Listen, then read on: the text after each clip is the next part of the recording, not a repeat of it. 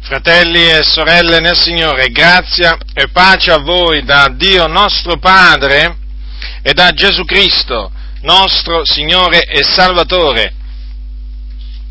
L'Apostolo Paolo, apostolo e dottore dei gentili per volontà di Dio e non per volontà degli uomini,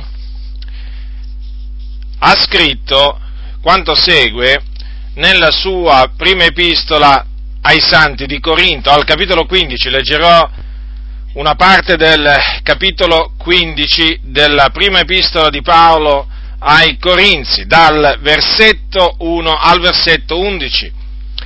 Fratelli, io vi rammento l'Evangelo che vi ho annunziato, che voi ancora avete ricevuto, nel quale ancora state saldi e mediante il quale siete salvati.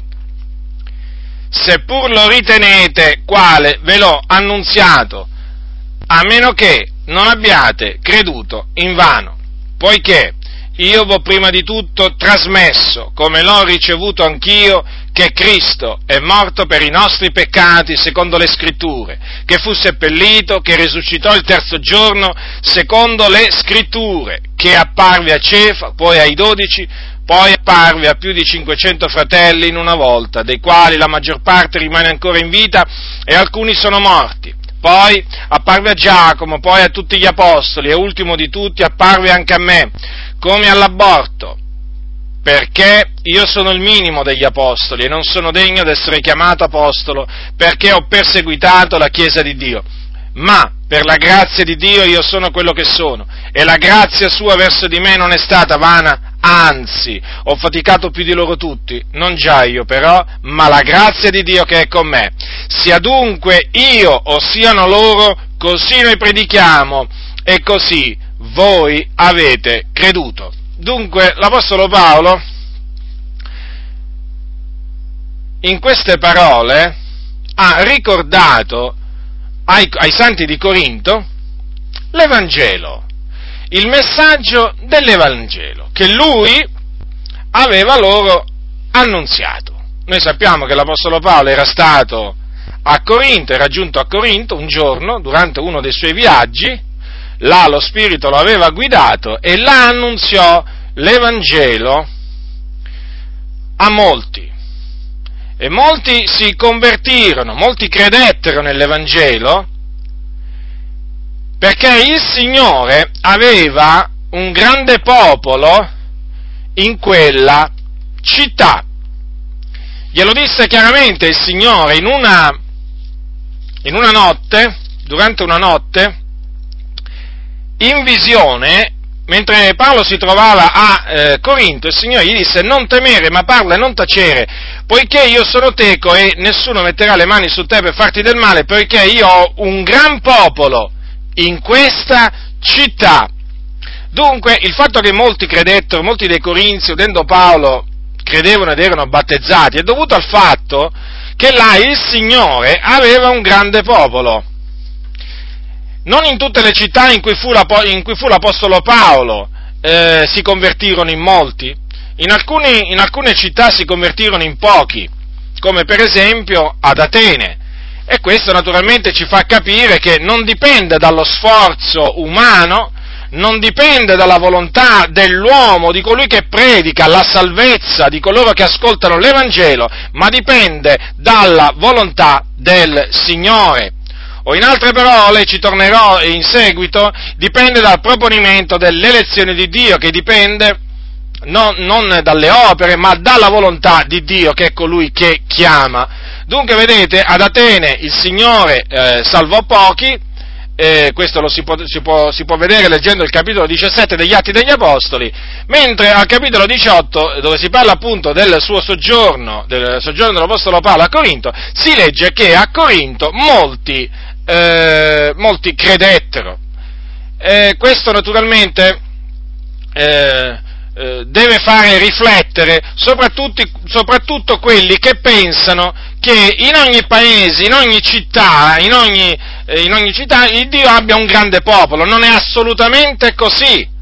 Può essere che in una città eh, il Dio abbia un grande, un grande, popolo, ma non necessariamente, perché altrimenti quello che è, scritto non, non, quello che è stato scritto non ci, serve, eh, non ci servirebbe da maestramento. Sicuramente ci sono città ancora oggi dove ci sono molti che credono e, ve- e vengono naturalmente battezzati e il Signore veramente aggiunge alla sua comunità, ma ci sono anche altri posti dove, eh, dove sono pochi, eh, diciamo, in, in, diciamo, in, relazione alla popolazione, quelli che, quelli che si convertono. Questo naturalmente lo dico perché oggigiorno c'è la tendenza da parte di molti pastori, di molti predicatori, a attribuire il fatto che in un posto ci siano pochi credenti, eh, quantunque ci siano, vengono fatte delle evangelizzazioni a chissà quale recondito motivo, chissà quale, a quale ragione particolare, ma la ragione, la ragione è molto semplice, la ragione è molto semplice, perché siccome che credono quelli che sono stati preordinati a vita eterna, dipende da quanti il Signore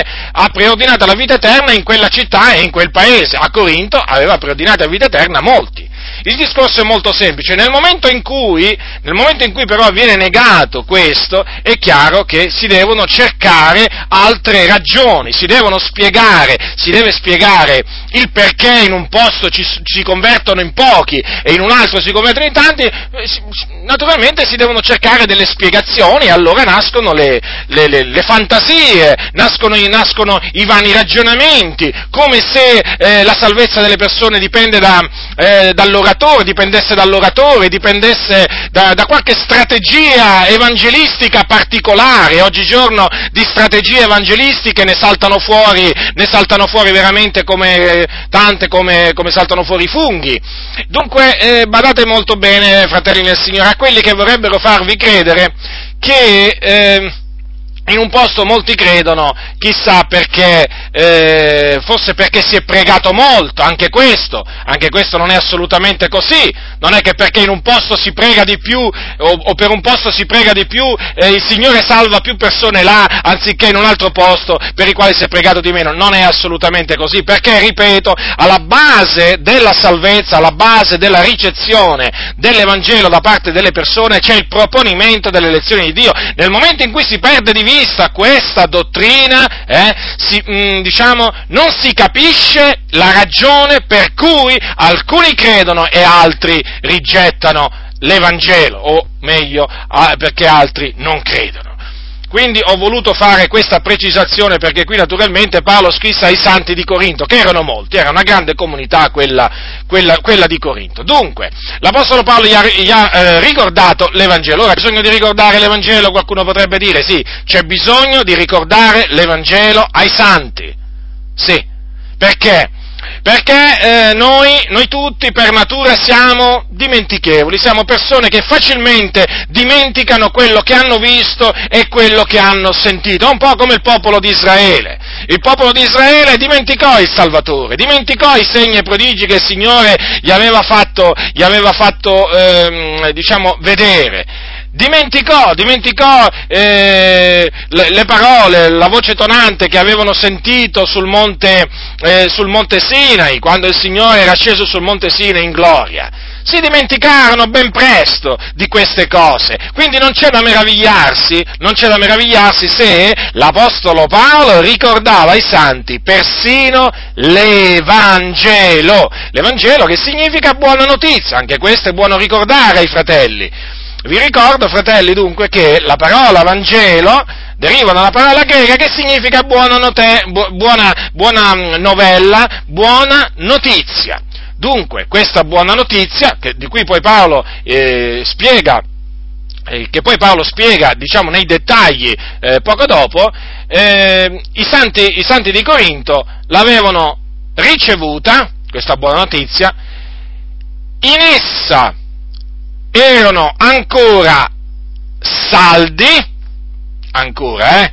Notate bene quando Paolo dice nel quale ancora state saldi, eh sì, perché ci sono quelli che non rimangono saldi nell'Evangelo, ma si allontanano dall'Evangelo. E i santi di Corinto invece ancora erano saldi, rimanevano attaccati all'Evangelo. E poi ecco, gli ricorda, gli ricorda questo, mediante il quale siete salvati. Ora, quando noi eh, pensiamo alla nostra salvezza e riflettiamo alla nostra salvezza, dobbiamo ricordarci sempre che noi siamo stati salvati dall'Evangelo, non dagli evangelici, non dagli evangelisti come li chiamano in alcuni posti, ma dall'Evangelo. È diverso. È completamente diverso. È il messaggio che ci ha salvati, non il messaggero. Dunque noi siamo stati salvati mediante l'Evangelo. L'Evangelo ha questa potenza, ha questo potere di salvare. Di salvare naturalmente coloro che credono, non quelli che non credono. Per essere salvati mediante l'Evangelo bisogna credere e infatti i Corinti avevano creduto. Ma dice anche l'Apostolo Paolo, seppur lo ritenete quale ve l'ho annunziato. Certo, perché l'Evangelo ci salva e se perseveriamo in esso ci salverà dall'ira a venire se lo riteniamo, cioè se lo conserviamo quale ci è stato annunziato. Perché altrimenti eh, avremmo creduto in vano.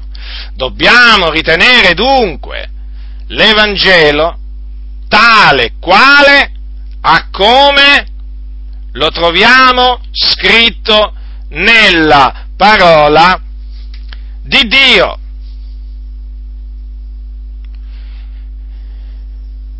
Ora, l'Apostolo Paolo spiega in che cosa consiste l'Evangelo, poiché io ho prima di tutto trasmesso come l'ho ricevuto anch'io, Ecco, c'è pure questo da dire, che Paolo trasmetteva l'Evangelo che aveva ricevuto dal Signore. Lui non l'aveva ricevuto, l'Evangelo lui non l'aveva ricevuto dagli uomini, ma dal Signore. Lo ricevette per rivelazione di Gesù Cristo e lui lo trasmetteva tale quale a come l'aveva ricevuto, perché aveva ricevuto la grazia d'essere fedele.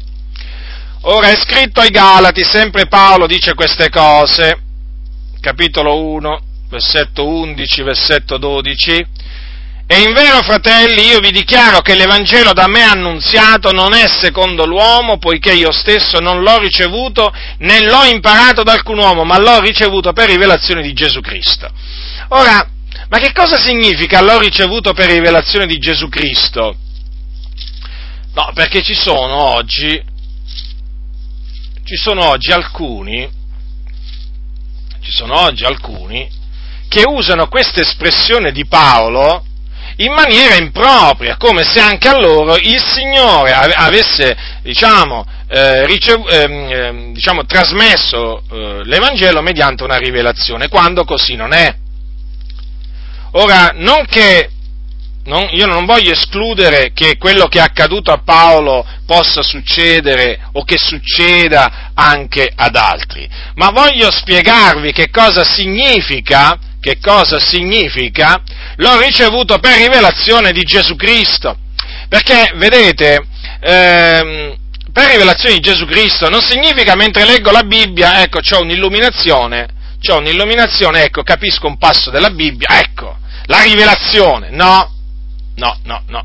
Non è questo che intende l'Apostolo Paolo, perché qui, quando parla di rivelazione di Gesù Cristo, si riferisce a un'esperienza come quella che ebbe Giovanni sull'isola di Patmos quando fu rapito in spirito e vide e sentì tante cose le cose che il Signore gli fece vedere e sentire. Infatti il libro dell'Apocalisse o il libro della Rivelazione, come in alcune versioni della Bibbia è, nominato, è chiamato, si comincia così, la rivelazione di Gesù Cristo che Dio gli ha dato per mostrare ai suoi servitori le cose che debbono avvenire in breve. Allora, in base a che cosa dico che per rivelazione, il fatto che Paolo, cioè, usi quell'espressione, eh, non significa che mentre leggeva alcune scritture dell'Antico Testamento ha avuto, ha avuto un'illuminazione, ma invece che gli è apparso il Signore e gli ha rivelato il suo Evangelo in base a queste parole che sono scritte negli atti degli Apostoli. Prendete il libro, il libro degli atti degli Apostoli, il capitolo, allora, il capitolo 26.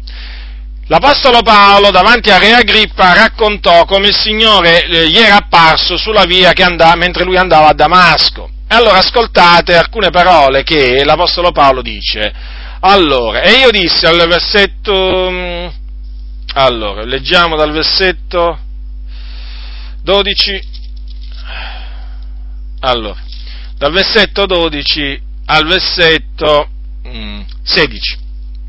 Dice Paolo, il che facendo, come andava a Damasco con potere e commissione dei capi sacerdoti, io vidi, o re, per cammino a mezzogiorno una luce dal cielo, più risplendente del sole, la quale lampeggiò intorno a me ed a coloro che viaggiavano meco. Ed essendo noi tutti caduti in terra, udì una voce che mi disse in lingua ebraica, Saulo, Saulo, perché mi perseguiti? Ehi te duro di ricalcitrare contro gli stimoli. E io dissi, chi sei tu, Signore? E il Signore rispose, io sono Gesù che tu perseguiti, ma levati e stai in piedi, perché per questo ti sono apparito, per stabilirti ministro e testimone delle cose che tu hai vedute e di quelle per le quali ti apparirò ancora. Ora vorrei che notaste che qui il Signore Gesù promise all'Apostolo Paolo che gli, gli sarebbe apparso altre volte. Quindi Paolo era sicuro, dopo aver avuto quella visione, che ne avrebbe avute delle altre, in cui il Signore gli, avrebbe, eh, gli sarebbe apparso e gli avrebbe eh, rivelato delle cose le, diciamo, delle quali lui doveva testimoniare.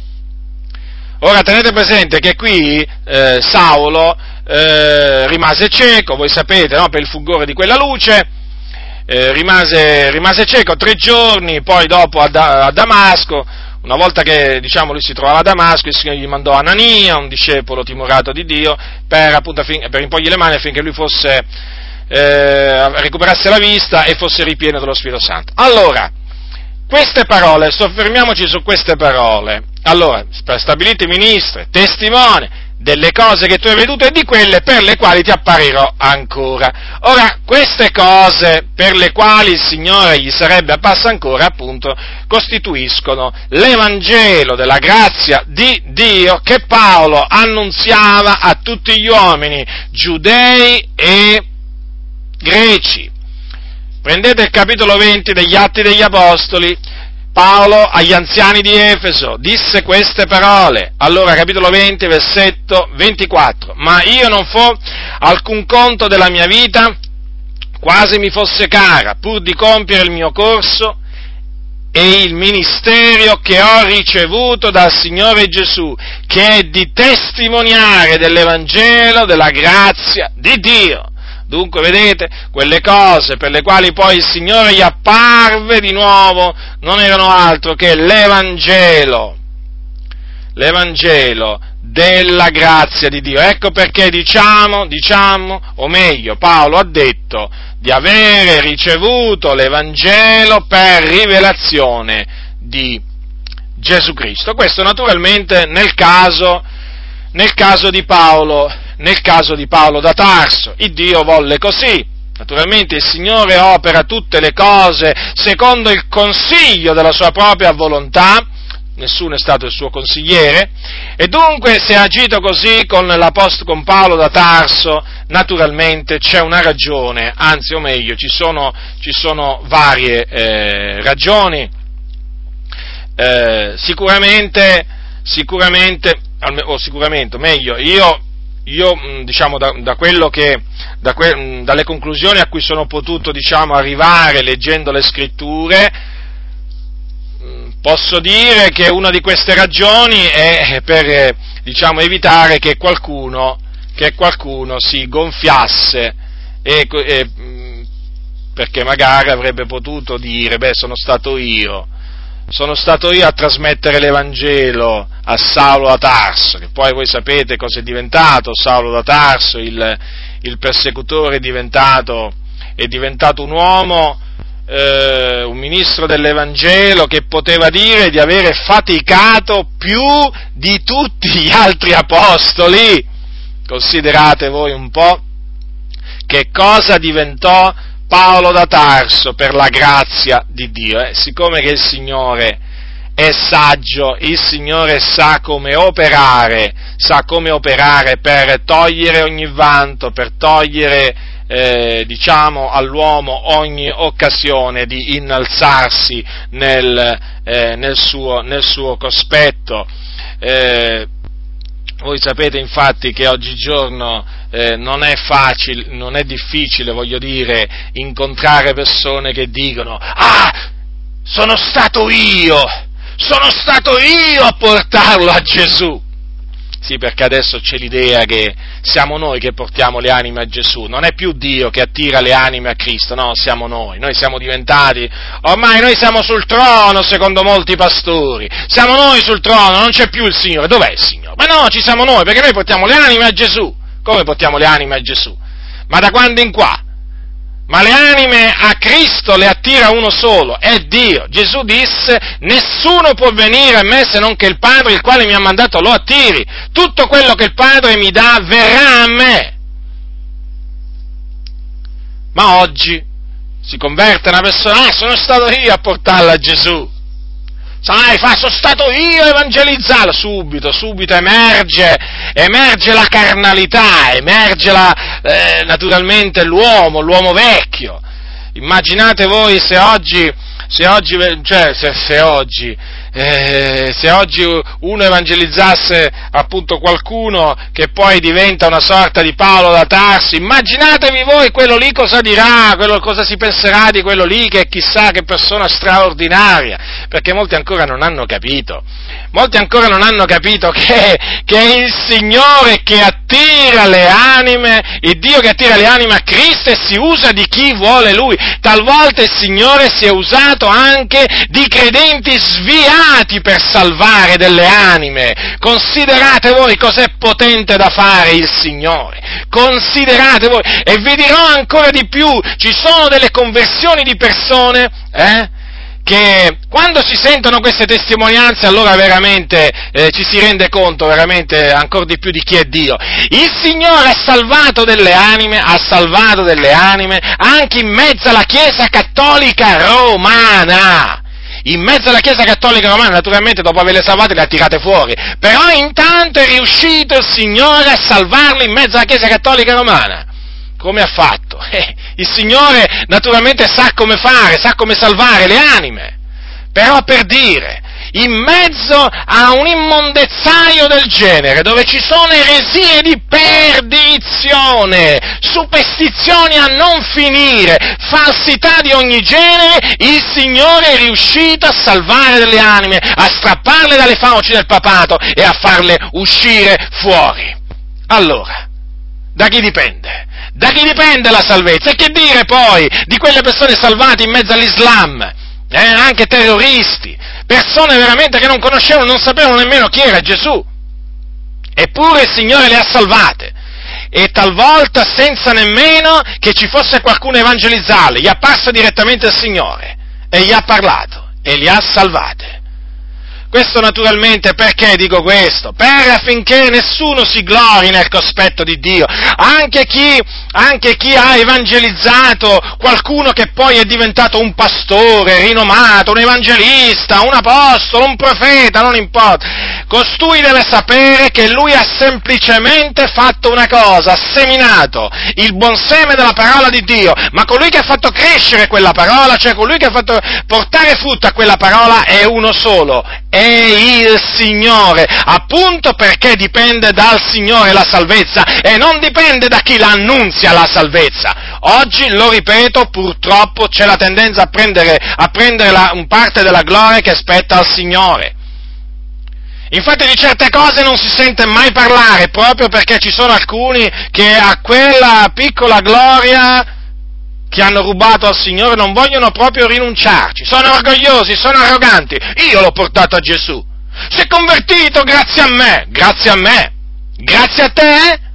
Ah, si è convertito grazie a te. Ho capito. Quindi ti deve ringraziare a te se si è convertito. Invece che ringraziare il Signore, ringrazierà te e ti dirà, fratello, come ti ringrazio che mi hai portato a Gesù. E no, questa è una falsità. Chi si converte a Cristo deve ringraziare solo uno, deve ringraziare il Dio per averlo condotto ai piedi di Cristo. Perché se non fosse stato per Dio, lui non sarebbe mai andato a Gesù, mai, mai e poi mai. Poteva sentire la predicazione più bella, più potente, poteva sentire predicazione, eh, una predicazione accompagnata da segni, prodigi potenti, non avrebbe giovato a niente se il Signore se il Signore non lo avesse attirato a Cristo Gesù. Io insisto su questo, insisterò fino alla fine della mia vita perché io so che quanto danno ha prodotto la negazione del proponimento dell'elezione di Dio. Quanto danno, quanto danno, quanto è, eh, diciamo, la negazione del proponimento di, di, Dio è un potente alimentatore dell'orgoglio umano, dell'orgoglio umano. E siccome che l'orgoglio ci spia proprio ogni momento, eh, e basta, basta, un attimo per farlo veramente entrare, eh, oggigiorno, dato che, diciamo, eh, chi è che veglia oggi? Fanno entrare l'orgoglio, poi più non posso. Poi questo orgoglio naturalmente è alimentato dalla negazione provvedimento delle azioni di Dio, perché si attribuisce la salvezza delle persone non più, non più al fatto che Dio ha voluto salvare quella persona, eh, ma nemmeno alla potenza dell'Evangelo. E questo che rattrista ancora maggiormente. Ma nemmeno la potenza dell'Evangelo, alcuni attribuiscono la salvezza delle persone, ma delle capacità particolari dell'oratore o di quella Chiesa che prega tanto. Ma ci rendiamo conto che cosa, che cosa veramente eh, si incontra in mezzo alla Chiesa di Dio? Pure questo si deve vedere, pure questo si deve sentire. Dunque, Dunque, l'Apostolo Paolo aveva ricevuto l'Evangelo per rivelazione di Gesù Cristo, l'aveva ricevuto e così lo trasmetteva. Come l'aveva ricevuto? Ed ecco dunque spiegato adesso in che cosa consiste l'Evangelo. Cristo è morto per i nostri peccati secondo le scritture.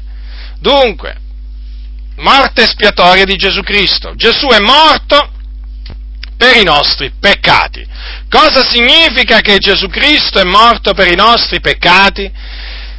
Significa che Egli si è caricato di tutti i nostri peccati, o meglio, Dio ha fatto ricadere su di Lui tutte le nostre iniquità, affinché Lui, mediante l'offerta del suo corpo, o meglio, mediante l'offerta del suo sangue, ci rimettesse o espiasse i nostri, i nostri peccati. Un po' come quello che avveniva il giorno, il giorno del, dell'espiazione nel rituale, eh, nel rituale ebraico, quando appunto il sommo sacerdote offriva eh, il sangue di eh, animali, il sangue di animali, per compiere l'espiazione dei peccati suoi e appunto di tutto, di tutto il popolo. Eh, così Gesù, Gesù Cristo, eh, è venuto nel mondo per eh, offrire se stesso per la, eh, l'espiazione, per espiare i nostri peccati. E questa, eh, diciamo, opera espiatoria di Gesù Cristo era stata predetta, eh, da, eh, predetta da, Dio nel, nel, libro tramite i profeti, e in particolare tramite il profeta Isaia, che disse al capitolo 53, versetto 4, eh, versetto 5, ma egli è stato trafitto a motivo delle nostre trasgressioni, fiaccato a motivo delle nostre iniquità. Il castigo per cui abbiamo pace è stato su lui e per le sue lividure noi abbiamo avuto guarigione. Notate appunto come, eh, come il Signore, eh, centinaia di anni prima della venuta di Cristo, centinaia di anni prima che Gesù morisse sulla croce, parlava della sua morte come se fosse già avvenuta. Certo, perché il nostro Dio chiama le cose che non sono come se fossero. Dunque, eh, vedete, il fatto che Gesù è stato trafitto, eh, fiaccato a motivo delle nostre trasgressioni e delle nostre iniquità, era stato predetto, predetto eh, da Dio tramite il profeta, tramite il profeta Isaia. Eh, badate bene che quando noi diciamo che il Dio predisse, che Gesù sarebbe morto per i nostri peccati, non vogliamo dire che il Dio sapeva che Gesù sarebbe morto per i nostri peccati e quindi lo fece sapere innanzi. Non vogliamo dire semplicemente questo, eh? Vogliamo dire, naturalmente, che il Dio sapeva ciò sapeva ciò e poi ha mandato ad effetto ciò, perché il Dio aveva predeterminato che ciò avvenisse. Predeterminato, sì, sì, predeterminato. Questa ho determinato innanzi questo bisogna dire, cosa anche questa purtroppo, purtroppo, che non si sente quasi mai dire. Perché molti fratelli pensano che il sacrificio espiatorio di Gesù Cristo, semplicemente Dio sapeva innanzi che sarebbe avvenuto, ma non è che ha fatto alcunché il Signore per farla venire perché l'aveva predeterminato, no, perché gli è stato insegnato da dei pastori ignoranti che Dio non predetermina. Sì, proprio così. Secondo questi pastori ignoranti, il Dio non predetermina gli eventi che devono avvenire, ma allora bisognerebbe chiedere, bisognerebbe chiedere, o meglio, bisognerebbe che costoro chiedessero all'Apostolo Pietro eh, che cosa voleva dire quando disse agli ebrei nel giorno della Pentecoste, uomini israeliti, udite queste parole, Gesù il Nazareno, uomo che Dio ha accreditato fra voi mediante opere potenti e prodigi e segni che Dio fece per mezzo di lui fra voi, come voi stessi ben sapete, quest'uomo allorché vi fu dato nelle mani per il determinato consiglio e per la prescenza di Dio, voi per mano di iniqui, inchiodandolo sulla croce, lo uccideste. Ora, che significa per il determinato consiglio di Dio?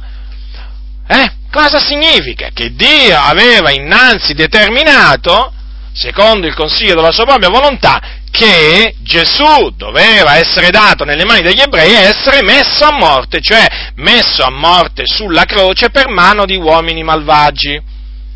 Dunque, c'è, più, c'è, c'è non solo la preconoscenza di Dio, ma c'è anche la preordinazione di Dio, la preordinazione degli eventi. Perché negare questo? Perché? Non c'è ragione alcuna per negare che il sacrificio di Gesù era stato preordinato o predeterminato da Dio. E poi, che dire di quello che dissero i discepoli a Gerusalemme quando pregarono il Dio e dissero e in vero in questa città, capitolo 4, versetto 27 e 28 degli Atti, e in vero in questa città contro il tuo santo servitore Gesù, che tu hai unto, si sono raunati Erode e Ponzio Pilato, insieme coi gentili e con tutto il popolo di Israele, per fare tutte le cose che la tua mano e il tuo consiglio avevano innanzi determinato che avvenissero. Credo che sia molto chiaro credo che molto sia, sia, molto chiaro quello che dice la scrittura, eh? cioè tutte quelle cose che avvennero a Gesù, cioè tutte le sofferenze che Gesù patì, e che naturalmente noi sappiamo patì per i nostri peccati, per riconciliarci con Dio, le patì per, eh, eh, per il determinato consiglio di Dio, cioè perché Dio aveva innanzi determinato che così o che quelle cose avvenissero a Gesù Cristo, il suo figliuolo. Ecco dunque perché Gesù è chiamato l'agnello di Dio, sì, che toglie i peccati del mondo, non dal mondo, ricordatevi questo, eh, perché il peccato è ancora nel mondo, ma Gesù è venuto per togliere i peccati del mondo, infatti ha tolto i peccati, ha tolto i nostri, ha tolto i nostri peccati cancellandoli. Ora ecco perché Gesù è chiamato l'agnello senza macchia e senza difetto da Pietro. Allora, dice così, eh, sangue di Cristo come d'agnello senza difetto né macchia, ben preordinato prima della fondazione del mondo, ma manifestato negli ultimi tempi per voi.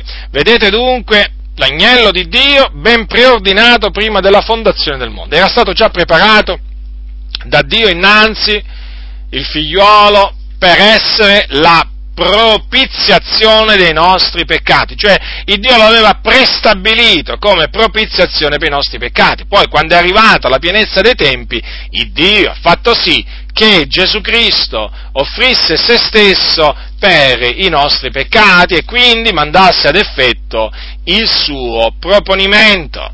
Anche questo fa parte del consiglio di Dio. Sono cose che gli apostoli annunziavano sono cose che fanno parte della Sacra Scrittura e quindi vanno annunziate e vanno ricordate alla fratellanza e io faccio proprio questo naturalmente per, per, il vostro bene e non certamente per il vostro male perché io so già che alcuni pensano alcuni pensano, i soliti noti naturalmente, ormai li chiamo così perché sapete a chi mi riferisco, i soliti noti annunziano eh, un Dio che sa innanzi, ma che non predetermina gli eventi innanzi tempo, un Dio strano, devo dire, presentano un Dio fatto a loro immagine, eh, a loro immagine e somiglianza, D'altronde eh, ognuno oggi o, o, meglio, molti si creano un Dio a loro propria immagine e somiglianza e il popolo, il popolo ha piacere, ha piacere nel, nel, sentire parlare di un Dio del genere, io no invece, io non sento piacere, io non provo piacere nel sentire parlare eh, di, un Dio, eh, di, un Dio, strano, perché io lo chiamo così questo, un Dio strano, un Dio, sa che, un Dio che sa le cose innanzi non, e, le, e le preannunzia ma non le ha predeterminate, veramente veramente un Dio strano. Ma oramai le cose strane, le cose strane, le persone strane in mezzo al popolo di Dio sono ben accette, sono ormai le cose vere, le persone vere che non sono molto accette oggi in molte, in molte comunità. Ma come dice il Signore, il mio popolo ha piacere così, che sia così. Peggio naturalmente per tutti coloro che hanno piacere che le cose rimano storte io veramente il mio desiderio è che le cose, eh, che le cose migliorino eh, migliorino radicalmente, il mio desiderio è che ci sia proprio una riforma, una riforma eh, nel modo di parlare, nel modo di comportarsi, eh, nel modo di ragionare, eh, nel modo di predicare, nel modo di insegnare, proprio soprattutto nell'ambiente pentecostale. Ora dunque eh, la morte espiatoria di Gesù Cristo fa parte dell'Evangelo, poi dell'Evangelo fa parte il seppellimento di Gesù, perché voi sapete che eh, Gesù, dopo che spirò sulla croce, fu tirato giù dalla croce, fu tirato giù da Giuseppe Arimatea, il suo cadavere fu tirato giù, il suo corpo fu tirato giù dalla croce e fu seppellito appunto in una tomba nuova. Poi c'è scritto anche che risuscitò il terzo giorno secondo le scritture. Vedete, ancora una volta troviamo questa espressione secondo le scritture. Certo, perché l'Evangelo che noi annunziamo è secondo le scritture profetiche. Qua naturalmente per scritture si intendono le scritture profetiche dell'Antico Testamento. Ora, eh, secondo le scritture dell'Antico Testamento, Gesù eh, doveva, risuscitare, doveva risuscitare dai morti. E così avvenne, infatti, il terzo giorno Gesù Cristo risuscitò dai morti mediante la gloria del Padre. Ora, eh, questa, mm, questa, la resurrezione di Gesù la troviamo, la troviamo predetta o preannunziata da Dio in un salmo che è il Salmo, il Salmo 16, che viene citato dall'Apostolo, dall'Apostolo Pietro il giorno della Pentecoste in relazione alla resurrezione di Gesù, quando dice l'Apostolo Pietro, ma Dio lo risuscitò e avendo sciolto gli angosciosi legami della morte, perché non era possibile che egli fosse da esse ritenuto, poiché Davide dice di lui, io ho avuto del continuo il Signore davanti agli occhi, perché egli è alla mia destra affinché io non sia smosso. Perciò si è rallegrato il cuor mio e ha giubilato la mia lingua e anche la mia carne riposerà in, in speranza, poiché tu non lascerai l'anima mia nell'Ades e non permetterai che il tuo santo vegga la corruzione tu mi hai fatto conoscere le vie della vita, tu mi riempirai di letizia con la tua presenza. Uomini fratelli, ben può liberamente dirvisi intorno al patriarca Davide che egli morì e fu sepolto e la sua tomba è ancora ad oggi fra noi. Egli dunque, essendo profeta e sapendo che Dio gli aveva con giuramento promesso che sul suo trono avrebbe fatto sedere uno dei suoi discendenti, antivedendola parlò della resurrezione di Cristo, dicendo che non sarebbe stato lasciato nell'Ades e che la sua carne non avrebbe veduto la corruzione. Questo Gesù, il Dio, l'ha risuscitato, del che noi tutti siamo testimoni. Dunque, notate bene che l'Apostolo Pietro cita le parole del Salmo 16, la mia carne riposerai in speranza perché tu non lascerai l'anima mia nell'Ades e non permetterai che il tuo santo vegga la corruzione, in relazione alla resurrezione di Gesù Cristo. E infatti vedete che nella spiegazione che poi lui fa, eh, susseguentemente, lui spiega appunto che lì, eh, il, eh, Davide, antivedendola, parlò della resurrezione di Cristo. Resurrezione di Cristo che fu eh, fisica, fu corporale. Infatti, eh, dice eh, Davide, di, cioè lo Spirito di Cristo disse tramite, eh, da, tramite Davide, la mia carne riposerà in speranza, non permetterai che il tuo santo vegga alla corruzione. Ora, è evidente che ehm, affinché eh, affinché la carne di Cristo potesse riposare in speranza, vuol dire che c'era eh, per forza di cose eh, la resurrezione di essa eh, nel, nel, piano, nel, piano, del Signore. E difatti, e difatti eh, la spiegazione ci viene data dal verso dopo, poiché tu non lascerai l'anima mia nell'Ades, sì, perché Gesù quando, quando morì, andò nell'Ades, andò nell'Ades dove voi sapete c'era anche, nel mondo invisibile, c'era una parte eh, chiamata seno d'Abramo, dove andavano i santi o i giusti dell'Antico Testamento.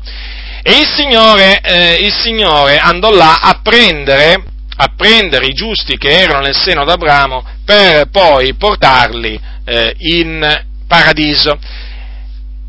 Dunque Gesù aveva un'anima, notate? Notate che aveva un'anima, aveva un'anima? E questa anima il Signore, non, il Dio non, non, gliela lasciò nell'Ades, ma la fece poi uscire, la fece risalire dall'Ades. Poi c'è scritto anche non permetterai che il tuo santo vegga alla corruzione. Ecco perché innanzi era stato detto la mia carne riposerà in speranza. E difatti il corpo di Gesù non vide la, eh, la decomposizione, perché il Dio, eh, il Dio lo resuscitò lo risuscitò dai, eh, dai morti. Ora, la resurrezione di Gesù, eh, noi, diciamo, noi diciamo che è una resurrezione corporale, e eh, lo sottolineiamo questo perché ci sono molti oggi che negano la risurrezione corporale di Gesù, tra questi ci sono i cosiddetti testimoni di Geova.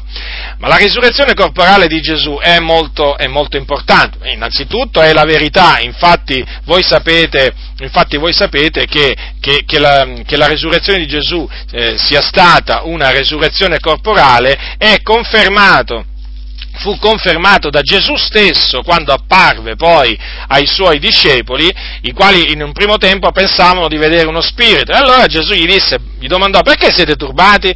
Perché vi sorgono in cuore tali pensieri? Guardate le mie, le mie mani e i miei piedi, perché sono ben io, palpatemi e guardate, perché uno spirito non ha carne e ossa, come vedete che ho io. Dunque Gesù non era uno spirito quando risuscitò, dopo che risuscitò, ma aveva carne e ossa, ed è, aveva, il suo corpo era lo stesso corpo con il quale lui era stato trafitto sulla croce per i nostri peccati. Infatti aveva ancora i segni dei chiodi nelle mani, nelle mani e nei piedi. Aveva anche naturalmente il segno nel, nel, suo, nel suo costato. Questo sta a dimostrare che la resurrezione di Gesù fu corporale.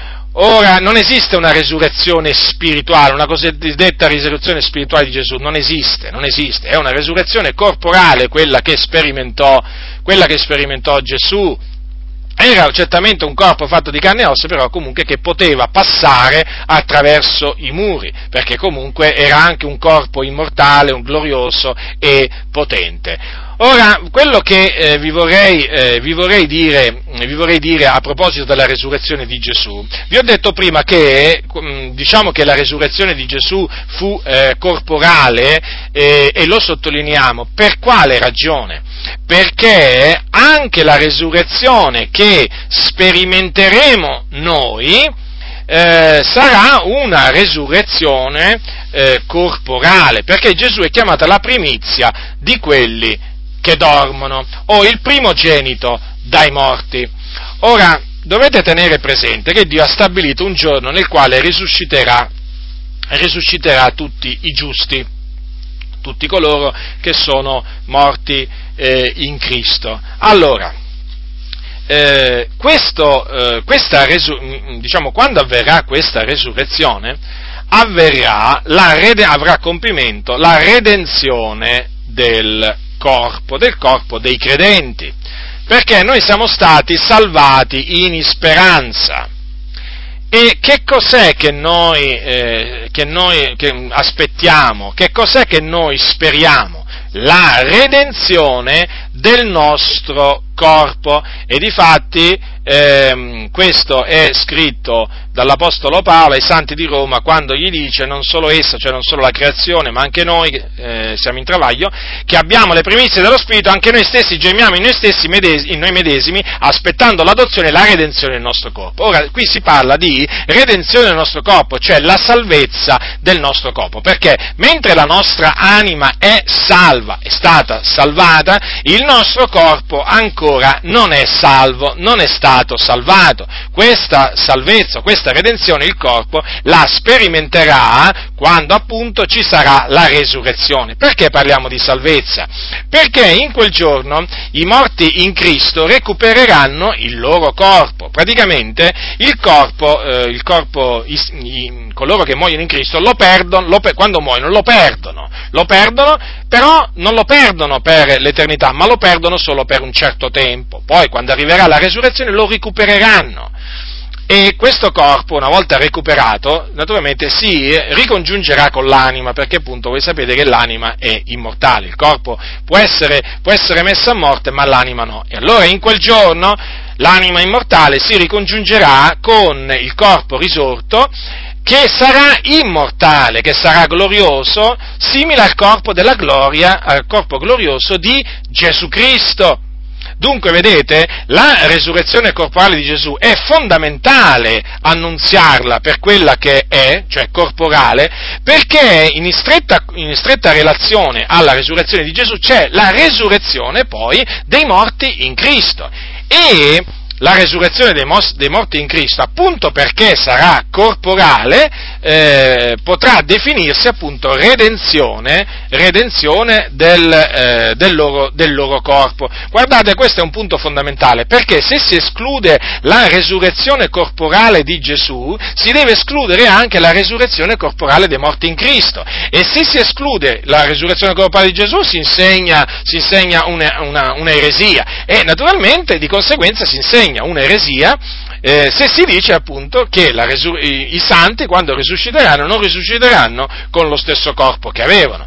Perché si insegna un'eresia? Perché eh, perché nel caso appunto dei morti, dei morti, in Cristo, se non recuperassero quello stesso corpo, eh, che, il loro stesso corpo con il quale sono morti, vorrebbe dire che il piano della salvezza di Dio non sarebbe completo. Invece il piano, il piano salvifico del Signore è completo perché eh, comprende sia la salvezza dell'anima, ma anche la salvezza del corpo, la redenzione del corpo. Se si toglie la resurrezione corporale, si toglie anche per, proprio, è proprio automatico, automaticamente si toglie anche la redenzione del corpo. E siccome che, lo ripeto, la redenzione del nostro corpo fa parte del piano che Dio ha innanzi, eh, innanzi determinato, fatto per, eh, per noi, è grave appunto negare la resurrezione corporale dei morti, dei morti, in Cristo, come naturalmente è grave eh, negare la resurrezione corporale, corporale eh, di Gesù, perché se Gesù peraltro non fosse risuscitato con quello stesso corpo, ma lui non avrebbe, non si potrebbe dire che ha distrutto la morte, non si potrebbe nella maniera più assoluta, se, se quel corpo eh, con il quale Gesù è risorto non fosse lo stesso corpo che era stato trafitto sulla croce a motivo dei nostri iniquità, iniquità, non si potrebbe parlare di una vittoria riportata da Gesù sulla morte, perché la morte si può, si poteva solo sconfiggere e vincere in questa maniera, cioè Gesù solo in una maniera poteva sconfiggere la morte, morendo e recuperando il, il suo corpo che era, che era morto naturalmente recuperandolo però come corpo immortale, glorioso e potente. Quindi, fratelli del Signore, badate molto bene anche eh, nell'annunziare la resurrezione, la resurrezione di Cristo, a enfatizzare che eh, la resurrezione di Cristo fu una resurrezione corporale e, come abbiamo visto, era tutto stato predetto dalle, eh, dalle, sacre, dalle sacre scritture. Ora, poi naturalmente Gesù, una volta che è risuscitato, ed è risuscitato per la nostra giustificazione, perché lui è stato dato a cagione delle nostre offese, ma è risuscitato per la nostra giustificazione, dunque la sua risurrezione faceva parte, è parte integrante del, eh, del, del Vangelo, d'altronde se Gesù, non è, se Gesù non fosse risuscitato noi, noi saremmo ancora nei nostri peccati, non potremmo ottenere la remissione dei nostri peccati, quindi saremmo ancora nei nostri peccati, la nostra fede sarebbe, sarebbe vana e naturalmente naturalmente anche la nostra predicazione sarebbe, sarebbe vana, ma ora Cristo è risuscitato dai morti. Ecco perché possiamo affermare tranquillamente per la grazia di Dio che i nostri peccati eh, ci sono stati rimessi, appunto perché Cristo è risuscitato dai morti, come dissero un giorno, il Signore è veramente risuscitato, dissero questi discepoli. Il Signore, lo ripetiamo, lo ribadiamo perché lo crediamo fermamente questo, il Signore è veramente risuscitato. La resurrezione di Gesù non è mica un mito, non è mica qualcosa che hanno una, una favola artificiosamente composta dagli apostoli o dai suoi discepoli per far apparire il loro Maestro e Signore un grande personaggio del passato. No, assolutamente, la resurrezione di Cristo è veramente avvenuta, è veramente un evento realmente accaduto, Lo, la crediamo, la crediamo la resurrezione di Cristo, come eh, crediamo anche la sua morte espiatoria, così come ce la presenta la sacra, la sacra scrittura. Poi, dopo che Gesù L'Apostolo Paolo prosegue appunto parlando delle apparizioni di Gesù, perché Gesù, certo, non è che è risuscitato e è andato in cielo senza farsi vedere da nessuno. No, no, no, no.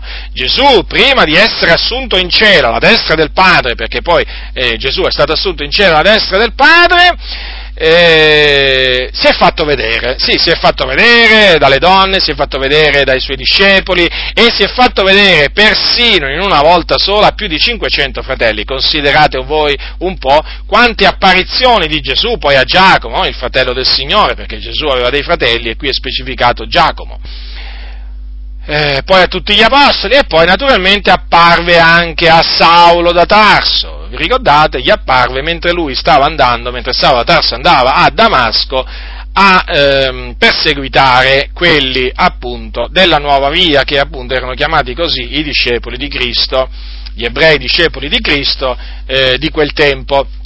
Ora, eh, dunque questo è, eh, questo è l'Evangelo, fratelli nel Signore, questo è l'Evangelo. Dunque questo è l'Evangelo che, eh, che Gesù eh, che Gesù ha comandato di predicare. Quando, di, quando, disse andate per tutto il mondo e predicate l'Evangelo ad ogni, ad ogni creatura. E eh, naturalmente Evangelo eh, la cui predicazione va eh, di pari passo con la predicazione del ravvedimento. Difatti Gesù ci ha lasciato l'esempio, come anche naturalmente l'Apostolo Paolo, perché il messaggio di Gesù, come anche quello dell'Apostolo Paolo, che rivolgeva alle persone del mondo, ai peccatori, era questo, ravvedetevi e credete all'Evangelo.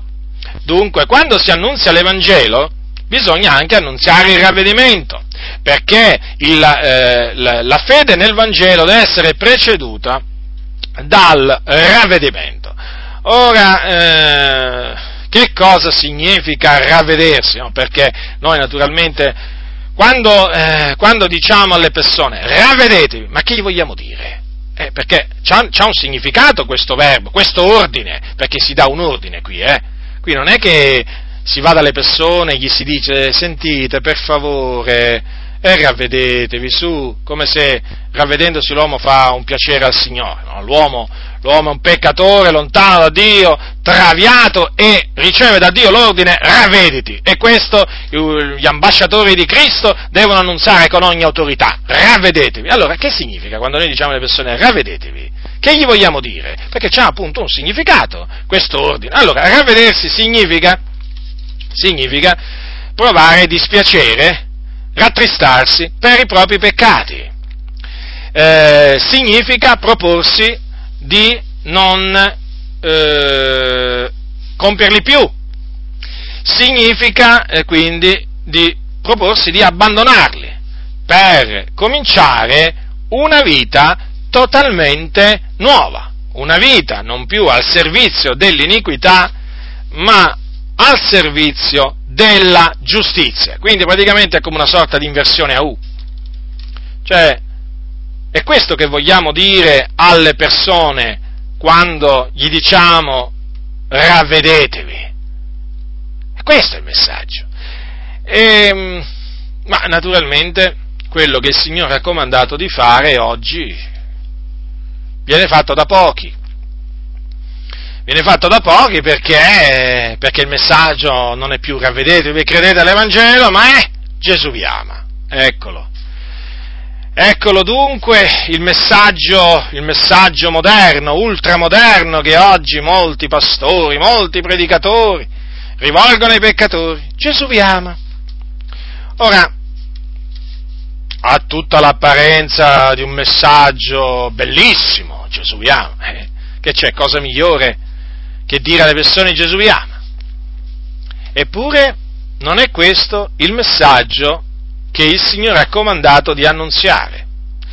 Voi potete eh, leggere, voi potete leggere Matteo, Marco, Luca, Giovanni, gli atti degli Apostoli. E vi renderete conto, vi renderete conto, da una lettura, diciamo, neppure molto, eh, molto approfondita, chiamiamola superficiale, anche se la lettura della Bibbia non deve essere mai superficiale, però la chiamo così per, fare, per farvi capire che basta solo leggere, eh?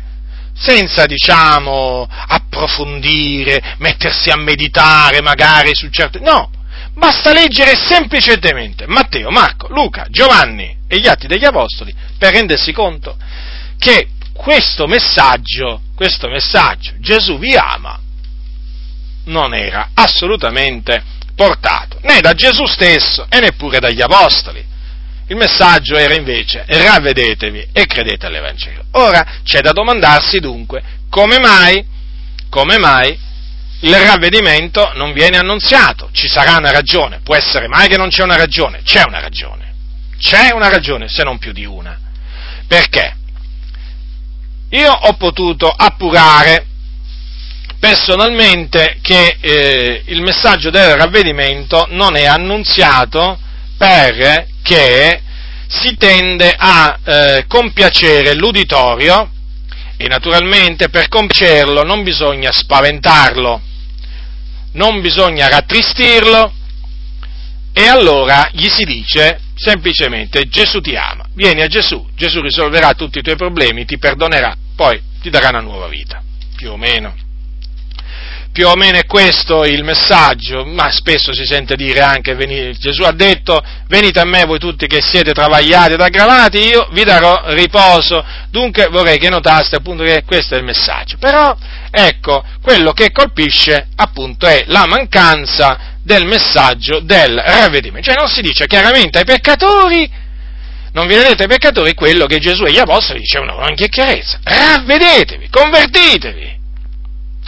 Dunque, la paura, la paura di dispiacere agli uomini porta a dispiacere a Dio, perché certamente omettendo il ravvedimento dalla predicazione si dispiace al Signore. Vedete, e poi sono questi qui, eh, sono i soliti noti che ci fanno, ci fanno sapere che è scritto che Dio non prende piacere nella morte dell'Empio. Amen, dico io, è vero, Dio non prende piacere nella morte del, dell'Empio. Ma andiamo avanti, che cosa dice il Signore all'Empio? Agli Empi, convertitevi, convertitevi dalle vostre vie malvagie. Come mai voi dite all'Empio che Dio non prende piacere nella sua morte, ma non gli dite convertiti dalle tue vie malvagie? Il Signore questo lo fa, il suo messaggio è completo, il vostro invece è incompleto, perché voi, prefer- voi preferite piacere agli uomini anziché a Dio. Se voi, impar- se voi vi atteneste a quello che sta scritto, non parlerete parlereste in questa maniera. Non parlereste in questa maniera, nascondendo, nascondendo persino ai peccatori quello che devono fare. Eh? Gli dite sempre venite a Gesù, venite a Gesù, lui vi perdonerà, non è che è sbagliato. Ma perché non gli dite convertitevi, convertitevi dalle vostre vie malvagie? Forse perché pensate che i peccatori non stanno camminando per vie malvagie? Può essere pure, eh? Può essere pure che per voi i peccatori sono brave persone. Eh! Può essere magari pure, anzi, anzi, non può essere. Sicuramente pensate che dicendogli ravvedetevi e convertitevi dalla vostra malvagia, voi li state giudicando. E quindi pensate un po', avete persino paura di, avete paura di dire la verità?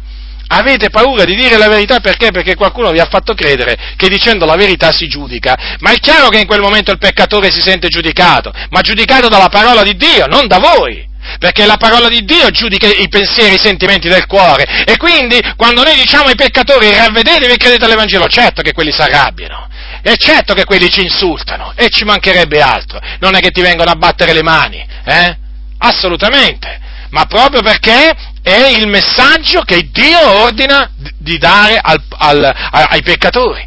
Quindi, il messaggio è appunto il ravvedimento, e poi naturalmente quello di credere nell'Evangelo. E l'Evangelo, eh, naturalmente l'ho detto già prima, non è Gesù vi ama, è questo. Quello che appunto annunziava Paolo, chi che ricordava Paolo ai santi di Corinto. E l'Evangelo va annunziato come lo annunziava l'Apostolo Paolo, con ogni franchezza, non con giri di parole, non con discorsi persuasivi di sapienza umana. No, no, no, no, no, non con l'eccellenza di parola ma con ogni franchezza, con ogni franchezza. Questo è quello che bisogna fare affinché il messaggio dell'Evangelo sia annunziato come si conviene. Eh sì, perché c'è anche una maniera in cui l'Evangelo viene annunziato che non è quella in cui si conviene.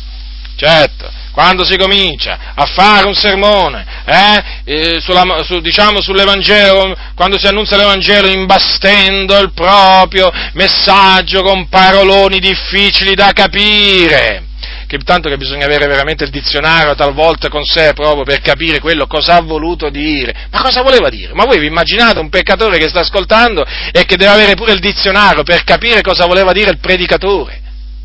Ma, ma, ma, ma mettetevi, mettetevi, per un momento al posto dei peccatori. Un peccatore entra nel locale di culto, eh? o è nella piazza. Cioè, ma voi come glielo volete presentare il messaggio dell'Evangelo? Eh? Con discorsi persuasivi di sapienza umana? Eh? Con un parlare lusinghevole? Eh? No, glielo dovete presentare con ogni franchezza, come faceva l'Apostolo Paolo. Ci vuole tanto? Eh sì, evidentemente ci vuole tanto per alcuni. Ma è così semplice. Basta attenersi, basta attenersi a quello, eh, cioè al modo di parlare degli apostoli, Avete visto come glielo ricordava qua l'Evangelo ai santi di Corinto? Ma poi basta, prendere, basta che prendete anche l'Apostolo Pietro, per esempio, quando si rivolgeva, si rivolgeva ai peccatori, no? quando gli annunziava l'Evangelo. E vi renderete conto qual era la franchezza che caratterizzava le predicazioni di quegli uomini. E invece oggi, e invece oggi questa franchezza è rara. È rara veramente, è rara veramente. Quelli invece che predicano con franchezza sono poi chiamati quelli che giudicano, eh? quelli sono gli accusatori, eh, quelli che predicano il ravvedimento, eh, gente pericolosa, è gente che spacca le comunità, è gente che semina zizzania, è gente che impaurisce i peccatori. Ma perché i peccatori cosa, non, non ho capito, ma si devono impaurire o no? Ah, non si devono impaurire i peccatori, e perché non si devono impaurire? Eh, si devono impaurire come? C'è un fuoco che li aspetta. Eh, c'è un fuoco che li aspetta, eh? Non è che, non è che li aspetta un luogo di riposo, un luogo di beatitudine. Se muoiono nei loro peccati, vanno all'inferno che è un luogo di tormento, dove c'è il fuoco, eh? Dove c'è il pianto e lo stridore dei denti. Se non si devono impaurire i peccatori, chi si deve impaurire qua? Si devono impaurire come? Al pensiero delle fiamme che c'è all'inferno, al pensiero di essere perduti, al pensiero che se morissero in quel momento vanno all'inferno, andrebbero all'inferno, si devono impaurire come?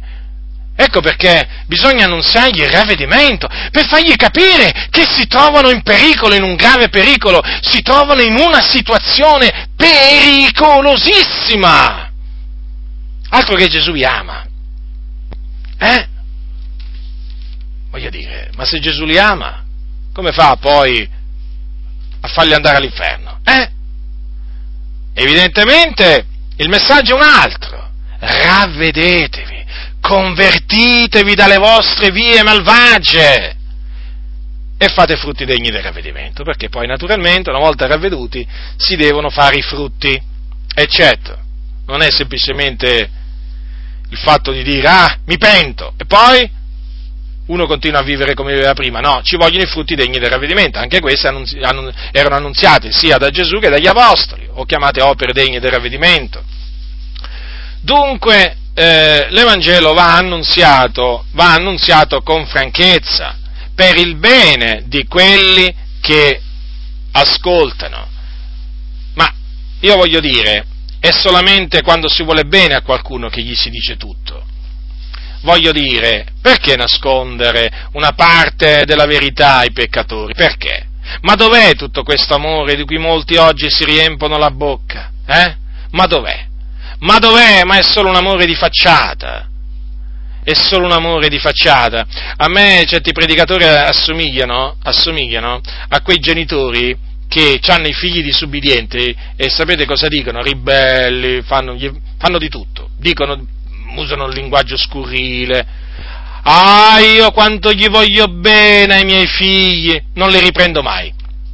Ah, dunque, io dovrei capire cioè, da, cioè, in base a quello che dicono questi genitori che non riprendono mai i propri figli caparbi e ribelli, io dovrei capire che gli vogliono bene. Ma guarda, dovrei dire, guarda quanto bene gli vogliono quei genitori a quei figli, gli fanno fare tutto quello che vogliono loro, non li avvertono eh, dei vari pericoli, dei pericoli che si nascondono là, che si nascondono là, che si nascondono là, no, gli fanno fare tutto quello che vogliono. Ma che bravi genitori, ma che genitori esemplari! Oggi vengono chiamati genitori esemplari. Che genitori pieni di amore verso i propri figli, e invece no, voi dovete sapere che secondo quello che dice la Sacra Scrittura, quelli sono genitori che odiano i propri figli, perché chi risparmia la verga al proprio figlio odia, lo odia, lo odia, e chi lo, corre- chi lo ama che lo corregge per tempo. Dunque, chi ama i peccatori, nel senso, chi vuole il bene dei peccatori, gli annunzia il ravvedimento. Certo, sì. Chi non gli vuole bene, il ravvedimento non glielo annunzia. È inutile, diciamo, eh, fare giri di parole. No, no, no, no, ormai le cose stanno così. Lo abbiamo compreso. l'abbiamo compreso e poi peraltro si capisce bene che questi non gli vogliono bene i peccatori. Questi naturalmente che cosa cercano? Cercano persino le offerte dei peccatori.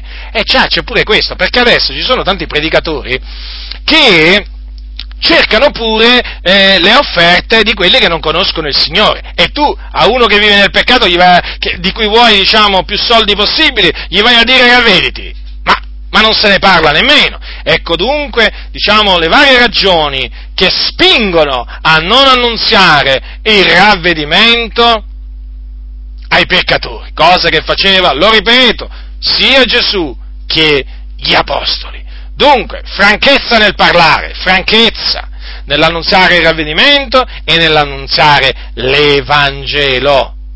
Senza, non bisogna vergognarci, non bisogna vergognarsi di dire che Gesù è il Cristo, il Figlio di Dio, morto sulla croce per i nostri peccati, per espiare con il suo sangue prezioso le nostre iniquità. Non bisogna avere vergogna di dire queste cose in mezzo a questa generazione storta e perversa.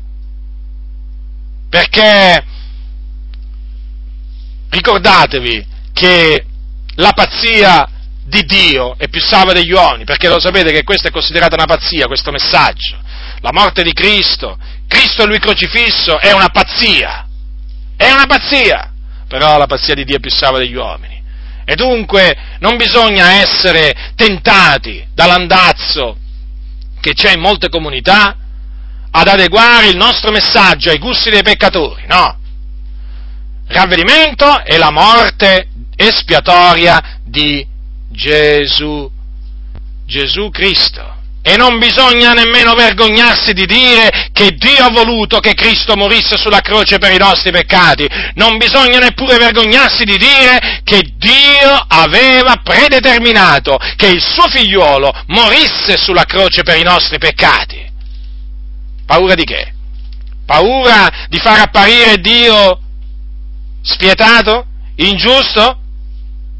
Ma è una paura inesistente, perché proprio il fatto che Dio aveva innanzi determinato che Cristo morisse per i nostri peccati è una manifestazione non solo del suo amore, ma anche della sua giustizia e della sua pietà, della sua misericordia verso gli uomini che vivono sotto il peccato. Perché è proprio perché Dio è amore che ha innanzi determinato che Cristo, l'agnello di Dio, doveva venire in questo mondo per morire per i nostri peccati.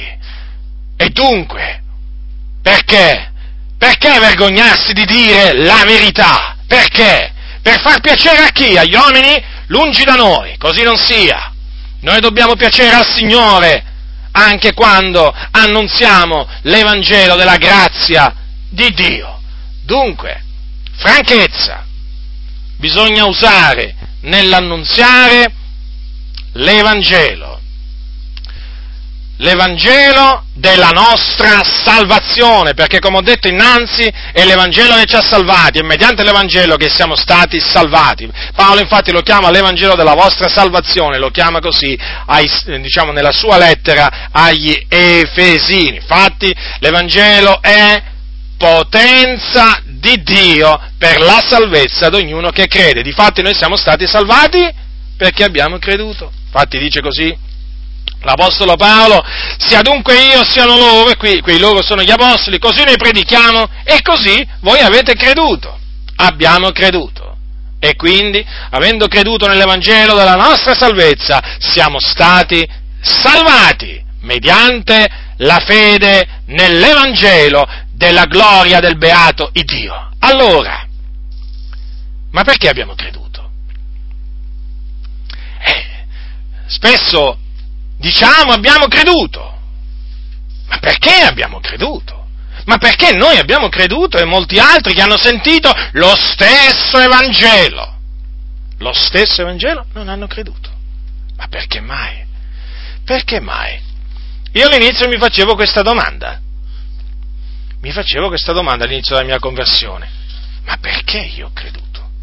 Ma ci sarà una ragione per cui io ho creduto e altri non credono. Ma com'è? Il messaggio è uguale.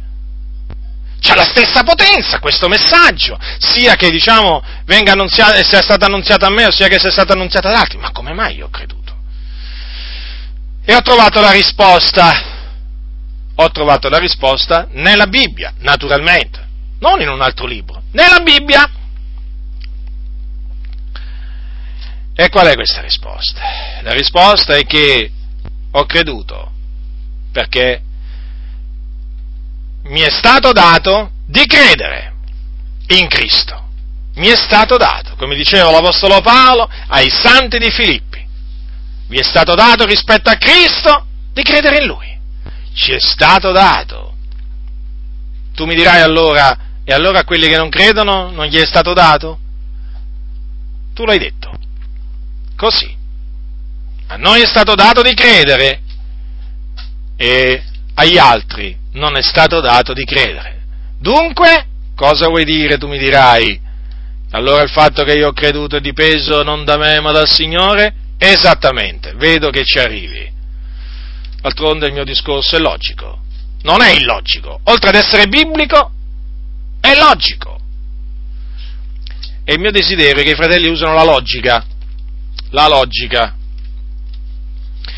Purtroppo non usano manco quella alcuni fratelli, usano la testa degli altri per ragionare. Non è che usano la loro testa. No, no, no, no, no, no, no, no, no. No.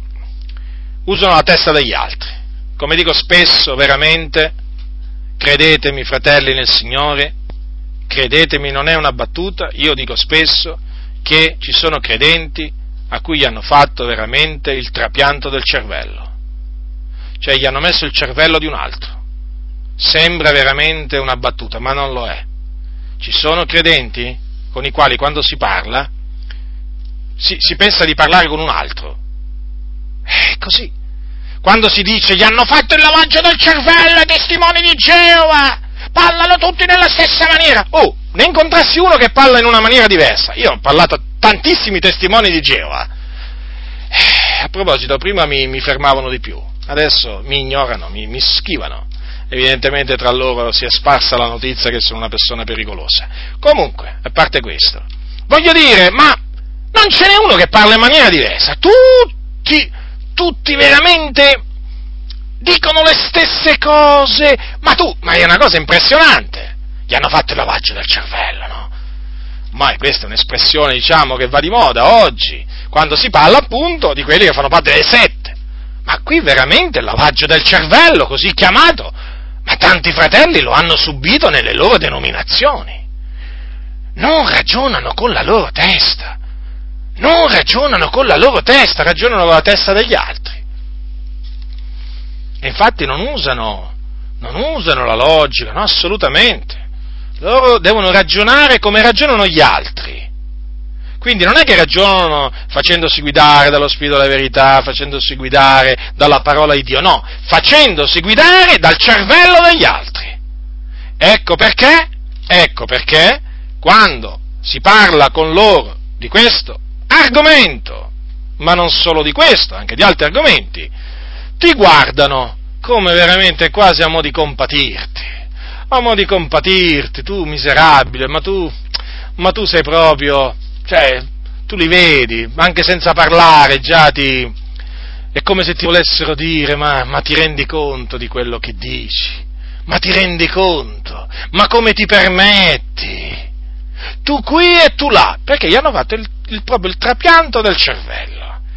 Allora, noi abbiamo creduto perché Dio ha voluto farci credere.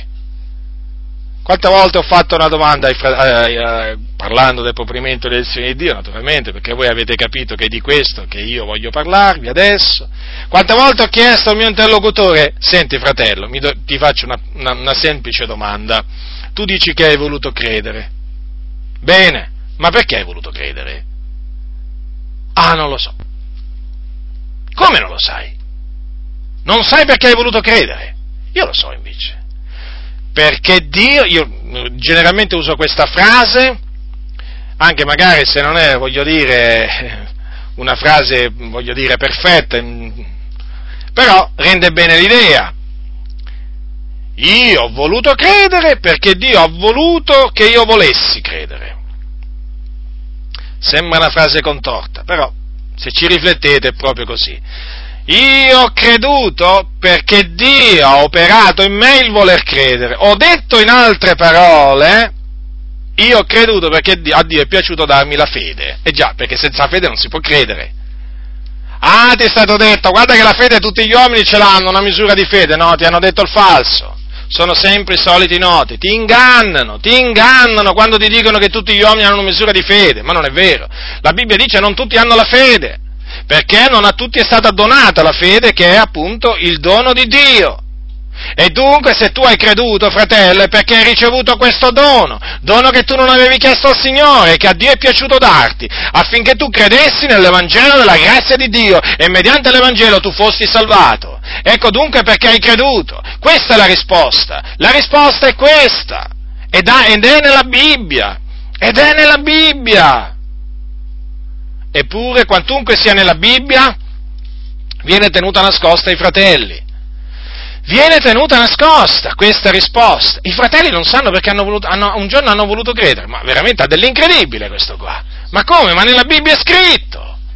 Vi è stato dato rispetto a Cristo non soltanto di credere in Lui, ma anche di soffrire per Lui. Quindi è una, una, concessione, è un qualcosa che Dio ha voluto concederci nella sua grazia, nella sua misericordia, perché così è piaciuto a Lui. Ecco dunque perché quando è arrivato quel giorno, eh, quando è arrivato quel giorno, abbiamo creduto nell'Evangelo della nostra salvezza. Certo noi non sapevamo nulla, è vero questo. E noi che sapevamo? Non sapevamo nulla del proponimento delle elezioni di Dio, ma noi abbiamo creduto proprio in virtù del proponimento dell'elezione di Dio, perché proprio in virtù del fatto che Dio aveva eh, decretato di salvarci, che appunto poi ci ha dato la fede per essere salvati, appunto perché Lui esegue i suoi decreti. Io ne ho formato il disegno e l'eseguirò il Signore aveva formato questo disegno e questo disegno verso di noi l'ha eseguito. Nella pienezza dei tempi, quando a Lui è piaciuto, come a Lui è piaciuto, dove a Lui è piaciuto, dandoci di credere, dandoci la fede.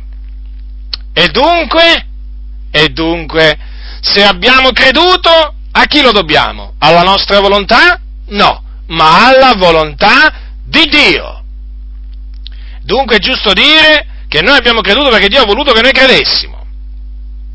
È corretto, sì, perché se Dio non avesse voluto che noi credessimo non ci avrebbe fatto. Se Dio non avesse voluto che noi credessimo, Dio non ci avrebbe fatto credere. Non sarei qui a parlarvi io se Dio non avesse voluto che io credessi non sarei qui ad annunziarvi l'Evangelo o a ricordarvi l'Evangelo della grazia di Dio, ma proprio perché a Dio è piaciuto eh, salvarmi, o comunque perché Dio aveva fatto questo disegno, e eh, io sono stato, sono stato salvato e per essere salvato ho avuto, diciamo, naturalmente bisogno di credere, quindi Dio mi ha dato, dato di credere. Questo è importante, sapete, fratelli, perché quando si, eh, quando si accetta il proponimento delle elezioni di Dio, allora si dà a Dio tutta la gloria, perché si riconosce veramente di non avere niente che non, ven- che non sia venuto dal Signore. Diceva Paolo, faceva questa domanda a Paolo ai santi di Corinto, di Corinto che hai tu? che non l'hai ricevuto? Allora, fratello, la domanda è questa: la fede che hai, la fede che hai, l'hai ricevuta da Dio? Certo che l'hai ricevuta da Dio. E quindi non è qualcosa che è venuto da te. Ma l'hai ricevuta da Dio perché? Perché gliel'hai chiesta? No, perché a lui è piaciuto donartela. Tu dirai, ma allora agli altri, a Dio non, non piace donargliela? È così. Perché? Perché appunto non sono stati eletti a salvezza. Tu sei stato eletto a salvezza, l'altro non è stato eletto a salvezza. Ecco perché non crede e va in perdizione. Lo so che apparentemente è un messaggio questo che può far apparire Dio ingiusto, ma non è così. Non è così perché Dio fa misericordia a chi vuole, fa misericordia a chi vuole, ma anche indura chi vuole. D'altronde non dipende dunque né da chi corre né da chi vuole, ma da Dio che fa misericordia. Dunque questo è un punto importante, fratelli, è un aspetto importante di tutto, di tutto il mio messaggio, perché eh, pone l'enfasi eh, sulla, eh, sulla volontà di Dio. Perché oggi si sente porre l'enfasi sulla volontà dell'uomo, ma sulla volontà di Dio come mai non si sente mettere enfasi? Eppure credo che, eppure credo che sia anch'essa importante la volontà di Dio, o no? A me pare proprio che sia molto importante la volontà di Dio. E invece oggi si sente parlare più della volontà degli uomini. Si sente più parlare della volontà degli uomini. Ma poi quello che mi turba maggiormente de, dei discorsi dei soliti noti eh, è questo, che loro dicono sempre che Dio ci ha dato una volontà eh, e quindi noi possiamo fare quello che vogliamo. Ora, che Dio ci ha dato una volontà è una cosa assodata, proprio è biblico. Dio ci ha dato una volontà. Dio ha dato una volontà agli uomini, sì. Ma io dico una cosa, ma costoro si sono dimenticati che Dio ha una volontà? Perché guardate che se l'uomo ha una volontà è perché Dio ha una volontà. Ricordatevi che Dio ha fatto l'uomo a sua immagine e somiglianza. E il fatto che l'uomo abbia una volontà è perché è immagine e somiglianza di Dio. Allora, se costoro dicono che l'uomo ha una volontà e può fare quello che vuole, può scegliere quello che vuole, loro dicono, eh, attenzione, eh? Adesso io mi metto al loro livello, mi devo pure mettere al loro livello per, capi- per farvi capire le loro contraddizioni. Ora loro dicono, loro dicono, eh ma eh, noi siamo liberi di scegliere, siamo liberi di rigettare. E Dio ci ha fatto liberi. Ah sì? E il creatore, colui che vi ha fatti liberi, non è anche egli libero di fare quello che vuole? No, ma rispondetemi a questa domanda, caparbi e ribelli e ignoranti. Ma il Dio, eh, che ha una volontà, eh, non è libero di scegliere chi vuole Lui, di rigettare chi vuole Lui, di prendere le decisioni che vuole Lui, eh? O deve agire eh, in base al vostro proponimento, in base al vostro modo di ragionare, di vedere le cose? A me pare che la Bibbia dice che Dio fa tutto ciò che gli piace, in cielo, in terra, nei mari, negli abissi. Invece voi, voi che avete fatto? Con questo fatto, con il discorso che avete una volontà, eh, che pure io ho una volontà, voi escludete dalla, dalla, dalla, vostra vita e dalla vostra conversione la volontà di Dio. Che cosa significa escludete la volontà di Dio? Che voi praticamente quando raccontate la vostra testimonianza presentate un Dio prima della vostra conversione assente. Dov'era Dio? Assente. Che faceva Dio? Assente. Non faceva niente il Signore. Ah sì, una cosa faceva, aspettava. E già, e già, il Signore era là che aspettava che il peccatore si convertisse, con la paura magari che la situazione gli potesse sfuggire di mano. Chissà. No, il Signore solo questo faceva. Il Dio è diventato presente dal momento in cui voi, sì, sempre voi naturalmente, avete fatto il primo passo. Quindi dopo che avete creduto, il Dio è diventato una realtà presente nella vostra vita. Ma prima di credere Dio era assente. Che faceva il Signore? Niente. Dio non ha interferito nelle vostre decisioni. Fratello, io ho creduto io sono libero.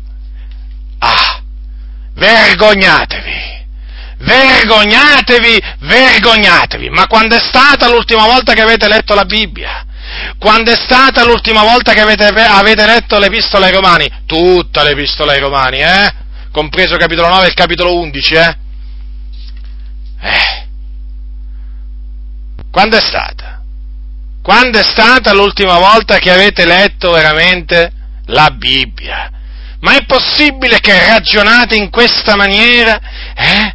Attribuite il vostro credere a che cosa? Alla vostra volontà, alla vostra decisione non alla volontà di Dio, non alla decisione di Dio, presa innanzi tempo, avanti che i secoli iniziassero, avanti, il tempo, avanti che il tempo iniziasse. No! Tutta roba vostra, opera vostra, fai da te. Ormai si può veramente coniare questa espressione, la vostra salvezza è una roba che è fatta da voi, organizzata da voi, voluta da voi, pianificata da voi. Ma che c'entra il Signore? Il Signore solo dopo che abbiamo creduto è intervenuto. Lo ripeto, vi dovete vergognare, vi dovete ravvedere di questo modo perverso di parlare, di ragionare, di pensare, perché non è da Dio, non è da Dio. Leggete le sacre scritture, assimilatevele, assimilatele, divoratele le sacre scritture, dalla Genesi all'Apocalisse, e poi vedrete, e poi scoprirete che cosa? La volontà di Dio la volontà di Dio, perché noi siamo stati generati di Sua volontà, cioè siamo diventati figlioli di Dio per la Sua volontà, dice la Sacra Scrittura, affinché fossimo in un certo modo le primizie delle Sue creature. E che cosa dice Giovanni? Che cosa dice Giovanni in quel versetto che voi conoscete molto bene, ma lo conoscete bene a metà, ma a tutti quelli che l'hanno ricevuto e gli ha dato il diritto di diventare figlioli di Dio, a quelli cioè che che credono nel suo nome, i quali non sono nati da sangue, né da volontà di carne, né da volontà d'uomo, lo ripeto, né da volontà d'uomo, e in quella volontà d'uomo c'è pure la tua e c'è pure la mia di volontà, ma sono nati da Dio. Cosa significa sono nati da Dio?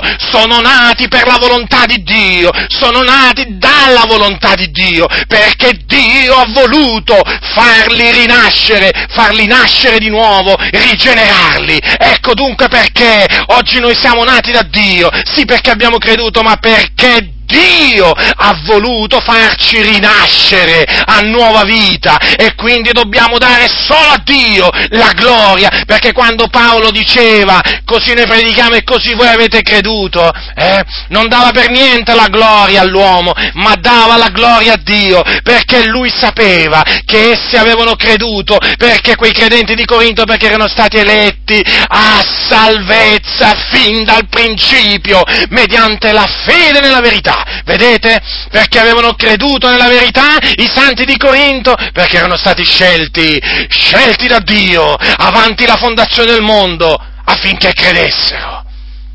Non è che sono stati scelti da Dio dopo che hanno creduto. O perché hanno creduto, come dicono i soliti noti, no, ma avevano creduto perché scelti da Dio. E questa scelta Dio l'ha fatta quando ancora noi non esistevamo, perché risale al principio, alla prima della fondazione del mondo. Tenetele bene a mente queste cose, fratelli, perché queste sono le cose che Dio gradisce sentire, sono queste le cose che Dio gradisce predicare, perché danno a Dio tutta la gloria.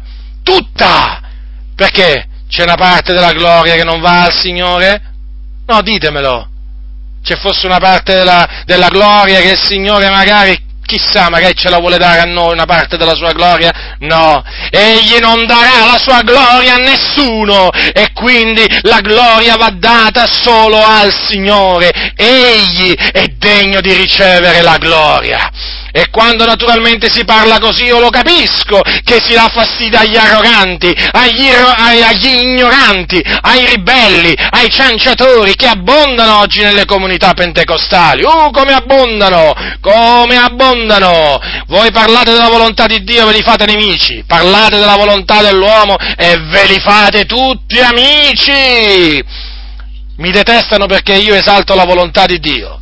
Eh, Voglio dire, a esaltare la volontà dell'uomo ci bastano loro, no? Bastano e avanzano.